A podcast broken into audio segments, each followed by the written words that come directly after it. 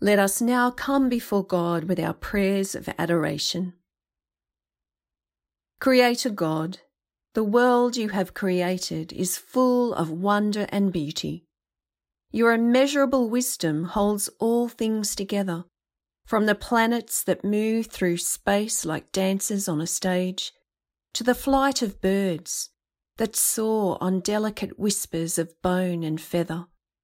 Rain and sunshine, formed by your word at creation, caress the earth's surface, bringing the green things to life, lush and bountiful.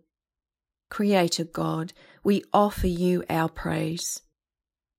In wisdom beyond understanding, you came to this earth and lived a human life, in flesh and blood, in joy and sorrow.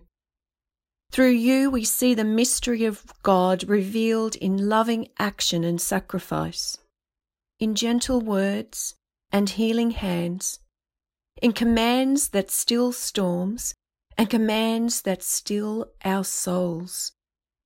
Jesus, firstborn of all creation, we adore you. At the dawn of creation, Lord, your spirit hovered over the waters, embracing the infant world and speaking words of wisdom to each and every created thing. The miracle of life came into being, and you, Lord, declared it good. Your Spirit never ceases to bring life. It fills those who are hungry to learn and quenches the souls of those who seek understanding. Holy Spirit, we praise you. Amen. Let us now bring before God our prayer of confession. Today's prayer of confession is based on Ephesians chapter 5 verses 15 to 20. Lord, we sometimes go about our days as if we are on autopilot, rushing from one task to another and putting time spent with you on the to do list. Forgive us for treating you as just another thing to be done, like an item to be checked off a list.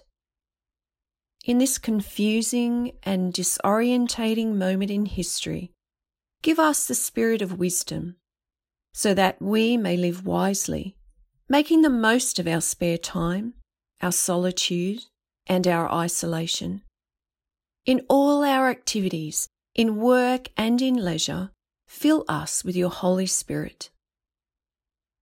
Forgive us when we fail to separate our own will from yours, for assuming we have all the knowledge and wisdom required to make good decisions. May we always look to you and only you for the answers. May we turn to your teaching spirit, the scriptures, and dedicate ourselves to open, honest, and soul searching prayer. Forgive us when we see our lives as a glass half empty, for forgetting that we are the people of God, the ones who know with certainty that in the end all things will be well. All things will be reconciled, healed, and renewed. May we at all times be thankful for everything in the name of Jesus.